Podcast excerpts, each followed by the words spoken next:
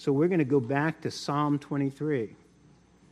I'm on vacation, but I'm here because we are supposed to have a special guest preacher tonight, but he's down. So I'm here tonight preaching to you. So um, we're going to do part two of Psalm 23. And if you turn with me to Psalm 23, it's easy to find. It's the 23rd Psalm in the book of Psalms. Stand with me for the reading of the word. I'll tell you, if you don't have it memorized, it's a great psalm to memorize. The Lord is my shepherd, I shall not want. He makes me lie down in green pastures. He leads me beside the still waters. He restores my soul. He leads me in paths of righteousness for his name's sake. And yea, though I walk through the valley of the shadow of death, I will fear no evil, for you are with me. Your rod and your staff, they comfort me. You prepare a table before me in the presence of my enemies. You anoint my head with oil. My cup runs over. Surely goodness and mercy shall follow me all the days of my life, and I will dwell in the house of the Lord forever. And Father, I pray this night that, Lord God, this psalm would live in our hearts. It has brought, Lord, peace. It has brought joy. Lord, it has brought comfort to millions and millions of people over the course of these last 3,000 years. Father God, it has brought great joy to me. And I pray, Lord God, that again it would live in the hearts of all, Lord God, who are here with us tonight. And that, Father God, you would do that work in them. And we pray this in Jesus' name. Amen. So, like I said to you last week, I've read, I've read Psalm 23 thousands of times. Uh, I have preached on it multiple times. I've taught on it in Bible studies. And uh, I've read numerous sermons on it, uh, some of the best by people like Charles Spurgeon. John MacArthur's got some good ones. And I can just say this that as I've done that through the years, it never grows old. And that's the beauty of the Word of God. The Word of God never grows old. It's, it's new every morning when I come to it. And Psalm 23, it's the song of all songs. It's really the greatest song that has ever been written. It's, uh, there have been more people who have, you know, who have sang it um, to music and um, than any other song in history. It's, it's a, an, just an incredible song, an incredible psalm. So we started last week, we talked about, and we basically went through the first part of the psalm. The Lord is my shepherd, and I talked about how it's personal, it's relational. It's my shepherd. And that, that is what God offers to us a personal relationship with Him.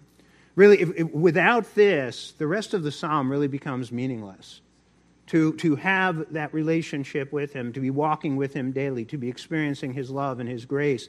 That's, you know, it's the essence of the Christian life. It goes on, and I shall not want, and we talked about, again, the Lord as our provider.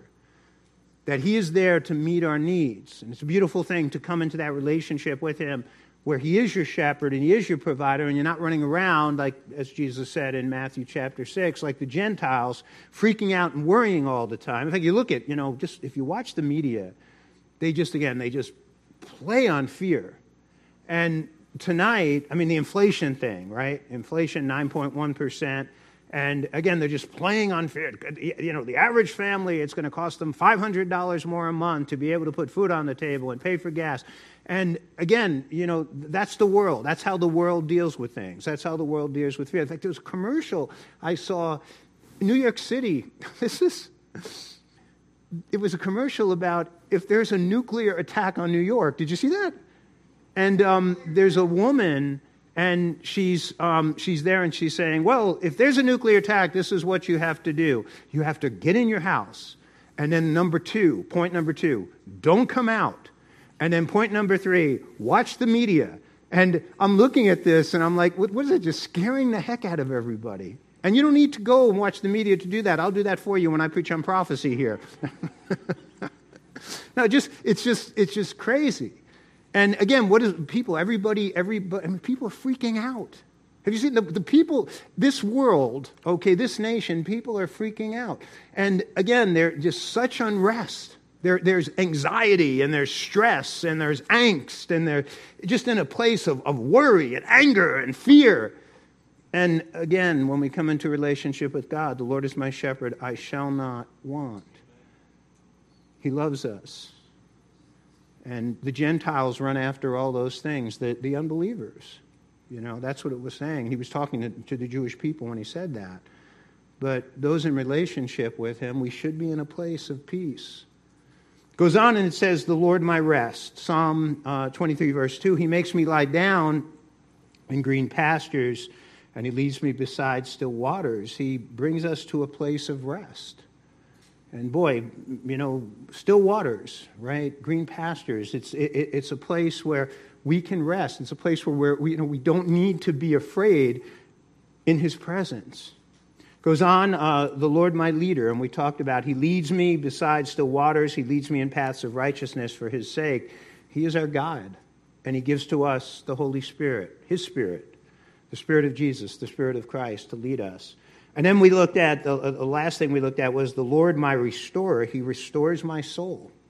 And um, as I was saying, you know, right, you get beat up in this world, right? You, can, you, you go out there, you get drained, right? You get sometimes wounded, you know, you get, you get hurt, uh, you get tired, you get weary, you know, you get burned out. And when we come to Him every day, He will restore your soul. He will restore not only your soul, He'll restore your body, and He'll restore your spirit. You know, man is a man is a trichotomy of body, soul, and spirit. And he'll restore those things when you get. And you need that. Because if not, you burn out. You burn out. You, you know, you become just less and less energized, less and less enthusiastic. You become just more and more frustrated. I'm echoing, right? And uh, am I echoing, echoing, echoing? I'm not echoing, echoing, echoing.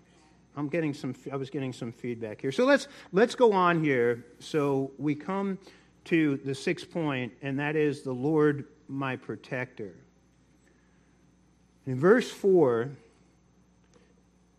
yea, though I walk through the valley of the shadow of death, I will fear no evil, for you are with me. Your rod and your staff they comfort me. So I'll give you a little shepherd, again, a shepherd's look at, at Psalm 23, or the sheep's look at Psalm 23 the rod um, essentially was a club that the shepherd would carry, and we all know what the staff is. The rod is, is essentially, they would use it to strike wolves or, or lions when they would attack. In fact, they, a, a shepherd would become very proficient in taking that rod and being able to throw it at the head of the wolf and smacking him on top of the head, and it would it could ward him off.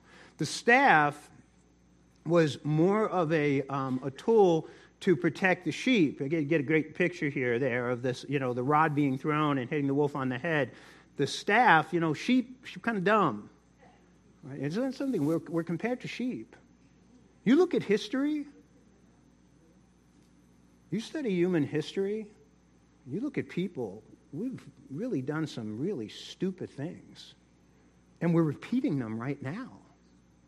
You know, it's just, uh, you know, Jesus compared us to sheep. The scriptures compare us to sheep. The, the staff, okay, again, was for protection. The, the um, I'm sorry, the, the rod was for, um, was for uh, protection, the staff, to pull the sheep in times of danger, maybe getting near the thicket or getting into the thicket, he could pull it out. Getting close to the cliff, he could pull it out. So one was used, again, for protection, the other one was used essentially for comfort. Now, Though I walk through the valley of the shadow of death, the most feared thing of human existence. And you know what it is? People are more afraid of their loved ones dying than of themselves dying. You look at psychological studies, people are more they're more afraid of someone that they love dying than they are of, of, of dying themselves but it's, it, it is the, you know, the ultimate um, human fear. Billy Graham, uh, he wrote a book on uh, called Death. I know some of you remember that. It didn't sell well.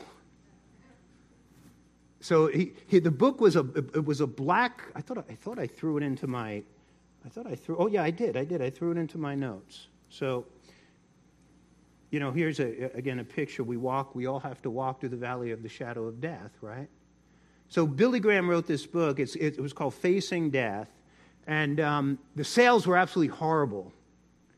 And then they changed the cover. And when they changed the cover, they put a sunset on it, and they sold a whole lot of copies. But you just said, talking about death, death is not something that, right, that people enjoy talking. I'll tell you, I, I do funerals. I don't enjoy doing funerals. I get a chance to share the gospel but it's, it's not, you know, oh, great, I got a funeral to do today. It's not something that, that, that you enjoy, yet it's something that we all must go through and experience traveling through the valley of the shadow of death. Now, unless, unless the rapture happens, we're all going to have that experience. And there are only two since, right, the beginning of creation, who have not experienced death. Who are they? Elijah and Enoch, who are likely the two witnesses who are going to come back in Revelation chapter 11 and have to die. Uh, and Gloria disagrees with me with that. She thinks it's Moses. So Moses is going to die double time.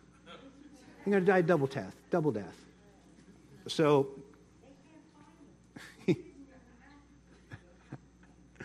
So, so again, yea, though I walk through the valley of the shadow of death, I will fear no evil. And here's, here's the key thing. Right? Look, look at those, those last five words. Why? For you are with me. But you should underline that. I've watched a lot of people die. I watched and done funerals for believers and unbelievers. I've been in the hospitals when people have, breath, you know, they've, they breathe their last breath. And I've watched believers die and unbelievers die, and there is a difference. Also, there's a huge difference with their families.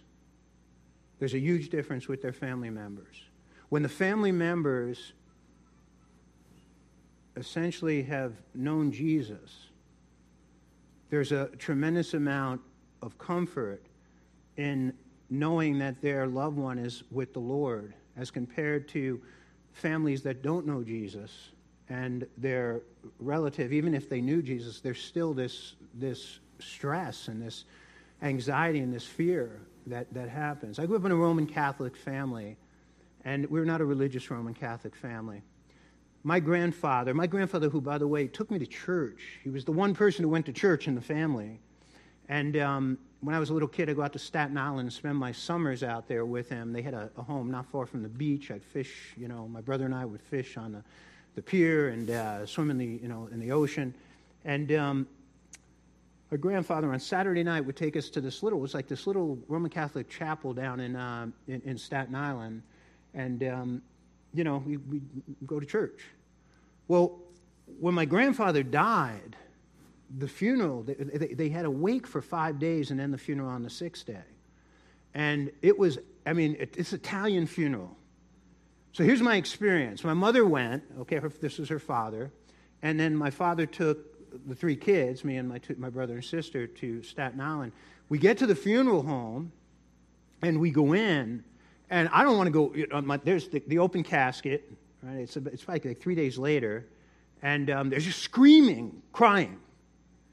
And um, my grandfather's name was Frank, so I was named after him. So I said, Dad, I ain't going up there. I'm a little kid, by the way. I'm like, that's like 12 years old. And my father said to me, You're going up there. Because you go up and you show your respects to your mother and your grandmother. So he stood behind me and kind of like did this with me. And I'm just trembling. I've not experienced death before. This is my first experience of death, besides my hamster and my snakes when, when they died. So um, he, he brings me up and when my grandmother sees me, again, my name is Frank, grandpa was named Frank, she starts screaming, which then causes all the other, you know, people. And you see, like, when, when Jesus talked about the mourners, the paid, I mean, this is what this is like. All these women in black, old Italian women, and crying and screaming and speaking in Italian or unknown tongues. I don't know what they were speaking in. And um, so my father says, you know, you got to, you know, I had to kneel down. So then I get up and he goes, go over and say something to grandma. My grandmother, my grandmother who was about four feet tall, I mean, I'm maybe four foot eight. She had biceps that were bigger than mine when I was a competitive bodybuilder, right? My, my wife remembers. She grabs me and she pulls me into her bosom. She got all the perfume on, right? You know, they, they, the perfume, you know, you, Maria, you're Italian. And she's pulling me into her bosom. I'm smothering. And I'm like freaking out. And she's going, oh, Frankie, Frankie, Frankie. And I, I, I'll tell you, once I got free, I didn't say hello to my mother. I ran to the back of that, that, that, that, that hall. I didn't come anywhere near that coffin for the next couple of days. At the cemetery, my uncle jumped. He's like right before they, they took the, the coffin, he's like jumping into the coffin. And then he tried to jump into the ground when they lowered the coffin. So, this is my experience of death is a horrible thing. This is, this is death. It's a horrible, horrible thing. I became a Christian when I was 23. A brother in the church died. I go to the funeral. There are people crying. His, his wife was crying. Uh, but there was a joy. There was a joy in that church that was very different than what I had experienced amongst my relatives. And I'm not saying that's true of all Roman Catholics. That was the experience that we had as Roman Catholics at that time. But there was a joy. And, I, you know, since then I've done, I've done many, many funerals and there is a huge difference between believers and unbelievers, folks. You see that, right? You, you know, you've been here. Even when young people die. When, when Pedro, I mean, that was a, a Pedro died of COVID, Freddie, Freddie's best friend, and um, he left his wife Tammy and four little kids. Now, that's about as bad as it gets. But yet, there was joy at that funeral. So it's like when, when Paul says to live as Christ, to die as gain. You know, it, it's better for me, he said, to go to be with the Lord, but it's better for you that I stay and, and minister. It would have been far better for Pedro to stay, and would have been better for Tam and the kids, and for his church. But he's with the Lord in glory. We don't understand all of this, by the way, and we don't try to. But there, there was, a, a again, a, a joy in that. And I think that, again, how, how do we come to that place? Because we've come to know Him. And we know that He's with us. We know that He loves us. We know that a loved one goes to be with Him when they die, to a far, far greater place, a far greater experience. And I think that's where, again, there's comfort and there's no fear. But you know, the only way that comes, you have to know Him and walk with him. So, you know, just the key thing in the, in, in the psalm, you know, when we are close to Jesus, we're safe. The, the, the wolves are not going to attack the sheep that are at the feet of the shepherd. So we need to walk really close to the shepherd because this world we live in, right, I said it on, on Sunday, it's a battlefield. It's not a, it's not a playground, it's a, ba- it's a battleground. So when we're, when we're at the, the feet of the shepherd, we are safe and we are secure. And we build that relationship. By the way, when we wander from the feet of the shepherd, we can become vulnerable. We could put ourselves in harm's way and put ourselves in danger. When we're, when we're close to the shepherd, right? And, and this is something, this is something you cultivate. I cultivate my intimacy and my awareness of his presence every day. And that is you know that is something that, that, that you you know that you do. And by the way you're cultivating yourself every day. You know that.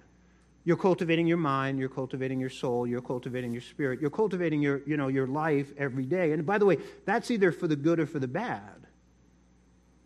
You're you're, you're forging your attitudes, your you know, thinking processes, your emotions, by what you expose yourself to, by the people you allow to speak into your life, by the things that you do. So you're, you're, you're cultivating like a garden. Like, you know, uh, uh, I mean, one of the greatest lessons I've had in my life was gardening. I'm serious. I think I learned, I learned more about garden, about, about pastoring from gardening than I did in six years of Bible college and seminary. I'm, I'm, I'm, I'm I learned so much about planting and then watering and weeding, right? Protecting the plants from the gophers and the bugs, right? And the weeds. And the diligence that you have to put into a garden to make it grow. And I, I learned, you know, I learned a lot. But that's us. We have to, we have to cultivate, we have to plant, we have to water, we have to weed, we have to protect our, our again, our spirit, souls, minds from the weeds, from the gophers. But when you're cultivating, you're cultivating that relationship with God every day through Jesus, right? You're walking with him. You know, you sit, you sit at his feet. You know, you're coming to him like, like Mary, right? Mary and Martha. Mary, Martha is busy doing all these things, and Mary is sitting at his feet. Martha's complaining, why doesn't she get up and, you know, help me? And Jesus said, what she has chosen to do is better than what you have chosen to do. She's chosen the better thing. Spending time with him in worship, in prayer, in his word and you cultivate, you're cultivating that, you know, presence. I said this to you. There are two things, just two things that, that I focus on in my Christian walk every day. You're going to learn these two things. One is my power hour with God, and that's every morning. And, and that is un, you know that is something I will not compromise on. And it's, and it's it's not an hour. It could be far more than an hour. It could be two hours. Sometimes it's three hours, depending on and I thank you for, you know, giving me the opportunity to be a pastor. I have the opportunity to do that, and I have to get up and run off, you know, run off to work. But my time with God alone, and then the second is practicing in the presence of God and just cultivating an awareness that I, I frequently fail at. I get distracted. Amazingly, I could be preparing a sermon, be deeply in the Word of God, be studying and doing all the preacher things, the hermeneutics and the exposition, right? Studying the historical background, looking at the, the grammar and looking at, you know, the Greek and the Hebrew and all these things. And forget that God is there with me. so how easy is it to do when you're doing all these other things, right? So I, but I, I, I strive to, to experience his presence so when you're, when you're, when you're doing that, again, and he's, you know, he's there, you're experiencing his love. You're experiencing him carrying you, right? He carries us through the darkest times, carries us through our times of night. He carries us through our times of trial and tribulation and storms. When you come, and again, are cultivating, cultivating that relationship, you come to know him better and better. In fact, I can say this I know Jesus better than I know of anybody in my life. I know Jesus better than I know my wife Sue or my kids. I know Jesus better than I know myself. Right? We, we're not always sure about ourselves. Right? Sometimes we, we, we think maybe we're a little bit better than we actually are, and we don't really always know ourselves, but we can know Him because he's the same yesterday, today, and forever. And he's given us this beautiful revelation of himself. So when, when we are coming again to, to know him, and, and this is a, a beautiful thing, you, you come, maybe you walk into a church like this for the first time, and you cultivate an opinion about Jesus. And um, you may feel very strong. We don't, people argue about opinions. You see a lot of people arguing about their opinions right now. But then, as you cultivate that relationship with Him, that opinion solidifies and becomes a belief. And as you cultivate a deeper belief in relationship with Him, that belief becomes a certitude. Certitude is, a, is, is kind of a belief on steroids. You become certain. I, I, I say this to you I have never doubted Jesus in 40 years. I've, ne- I've never doubted him. I've never doubted who he is, that he is, he is God, that he is the Savior, that he is the Messiah, that he is the Creator, that he is the second person of the, you know, the Godhead. I've never, I've never doubted that he died on, for me on the cross, and that death on the cross is my way of salvation, my only way of salvation. I never doubted that he has been raised from the dead. And I've never doubted his words. I've doubted myself. I've doubted people. I've doubted people in the church, doubted people in my life.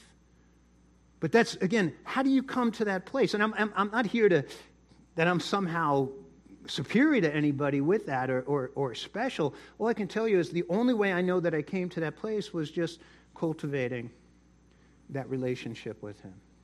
And Him just every day revealing Himself uh, to me. By the way, understand, have I ever have I been disappointed in this life? Many, many times. Have, have there been times where I prayed and he didn't answer my prayer? Many times. Didn't go, you know, go the way. By the way, he always answers it, just didn't answer the way I wanted. But the one thing I, I can tell you is who he is and, and what he's done, I have never doubted him. And I think that, that, again, that comes from that relationship. So there, there can come a deep certainty of knowing Him, His love, His uh, peace, His presence, His faithfulness. That can come. And then what happens now, you come to death's door. Now it's time to walk through the valley of shadow of death. Guess what? You know that He is with you and that He's going to walk with you through the valley of the shadow of death. And there isn't, you know, the fear, the terror. There's comfort. And again, I can say this as I have, I have watched many through the years die. Those who have had this relationship with Him have gone through with comfort and without fear. Be still some unknown there. right? There might be still some unknown, but they know He's with them. And my father, who wasn't, my father was not a spiritual giant, and um, towards the, the last days of his life, he's in bed and he, he, looks up. My father had really bad dementia. He was, you know, he didn't even know sometimes who I was. But I don't know, God gave it to us maybe as a great word of comfort. He looks up at the, at the ceiling. Um, my, my brother and I are there. My brother's not a believer. And um, he says, he says, look, the, the ceiling is open. And there are clouds coming towards me. Clouds. He saw white things. All I know as I interpret the clouds is, right, that's the presence of the Lord, the whole, heavenly host. And he goes, he, and he, he was like excited, like a little kid looking like, I want to go in there. And he died. He died a couple of days later. But there was, again, something there that was, you know, was unique. I felt like God gave that maybe more for us than for him. So we walk through the valley of the shadow of death, and maybe we all will one day. Hopefully, maybe the rapture happens, but if not, we can go through with comfort and without fear. All right, number seven, the Lord my victory. I'll move a little bit quicker right now. So, verse 5 You prepare a table before me in the presence of my enemies. It's talking about a victor's table, a buffet. How many of you like buffets? Just you and me, Gloria. Nobody else likes buffets? Isn't that how you say it, a buffet? I love buffets. Remember the international dinner? You got a giant pig on the table. You, I mean, this, this church has so many different nationalities. Chinese food, Japanese food, Indonesian food, Malaysian food, food from all over South America, Europe, right? It's just a great, it's a, it's a great, a buffet. That's really what the picture is. The Lord sets out for us a buffet in the presence of our enemies. The picture is the enemy is looking on as the sheep are feasting at the feet of the shepherd. I don't know if you've ever had this experience in your life, but there have been times um, through the years where there have been people who have come here and they've opposed my ministry. And um, I think they would have really liked that the church failed, that the ministry failed. And God continued to bless us and bless us and bless us. And it's kind of like I think they're, they're there looking on like, like wolves, wishing that, boy, you know, why is this ministry succeeding? Why is this guy still in the pulpit? And yet God presented a buffet for me while I'm feasting right? The wolves are looking on and staring. Number eight, uh, the Lord my anointer. Verse 5 You anoint my head with oil, my cup runs over. So I'll give you a little bit of, uh, again, history on this.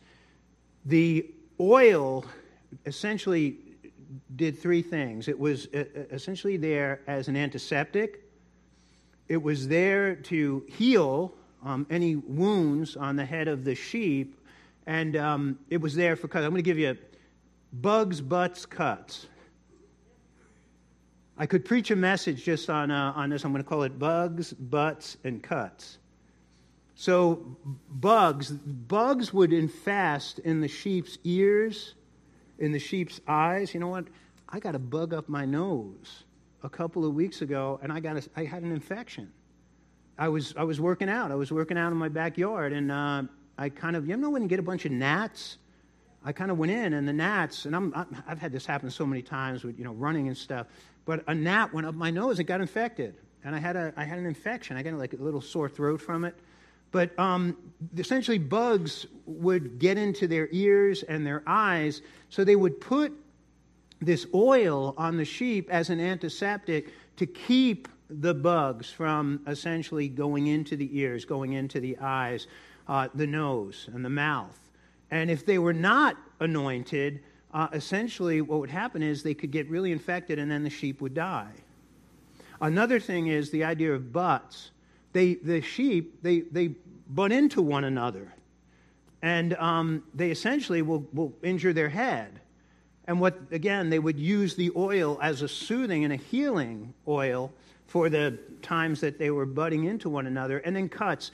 They're out in the, you know, the wilderness. You've got, you've got thickets, you've got rocks, you got barbed wire today, and um, they get cut up. So again, the oil was there to heal their wounds. That's the, the purpose of the oil. Now, anointing, right? What is our anointing? You look at um, 1 John chapter 2, 27. As for you, the anointing which you receive from him abides in you, and you have no need for anyone to teach you, but as his anointing teaches you about all things and is true and is not a lie, and just as it has taught you, you abide in him. Well, what is that anointing talking about? Who is it? It's the Spirit.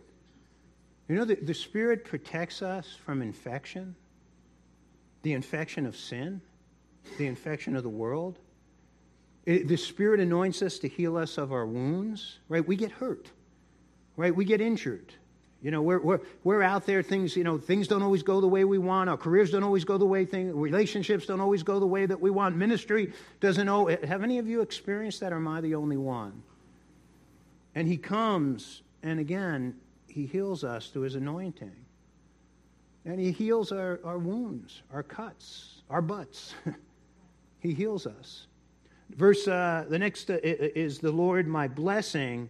And um, I'll wrap up here tonight with this. And it says, Surely goodness and mercy shall follow me all the days of my life, and I will dwell in the house of the Lord forever. Blessings will follow us.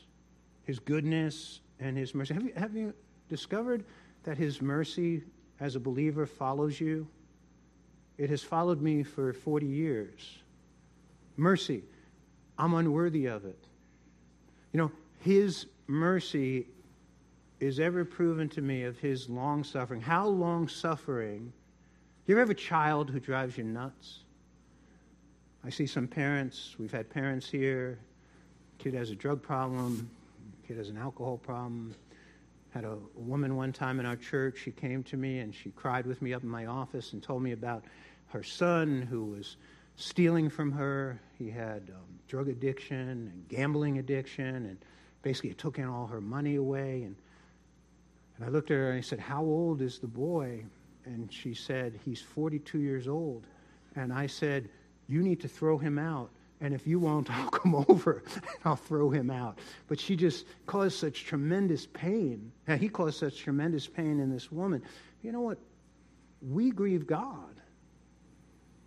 You've done things, I've done things we know we should not do. Things that, you know, maybe we have thought, things we have said, things that we have done. We, we, we at times, we, we've hurt God.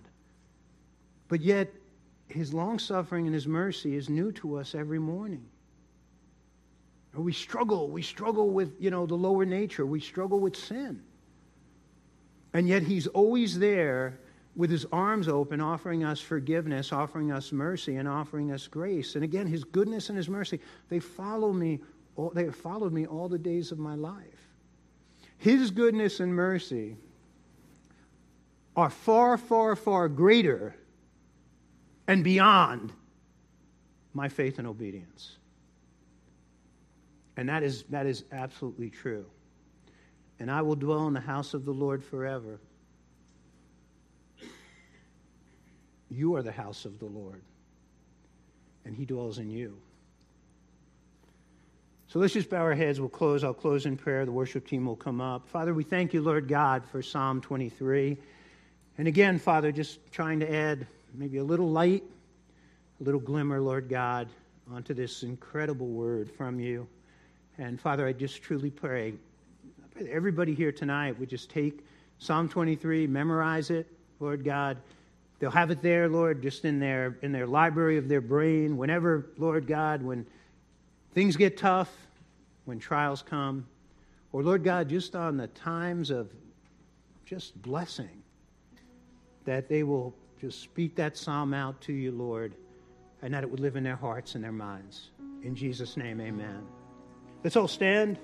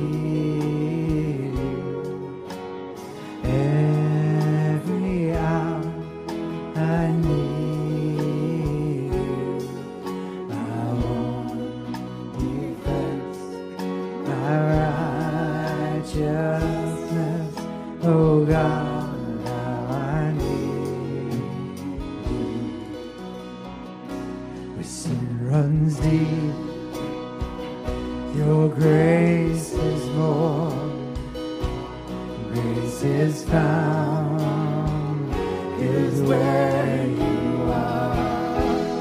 Lord, Where.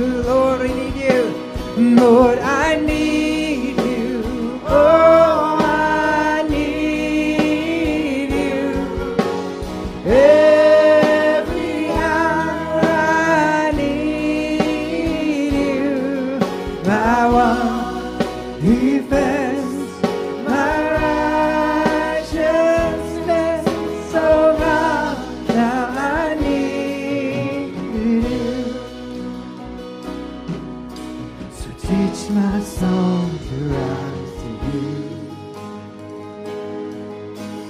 When temptation comes my way, when I cannot stand, I'll fall on you. Jesus, you're my hope.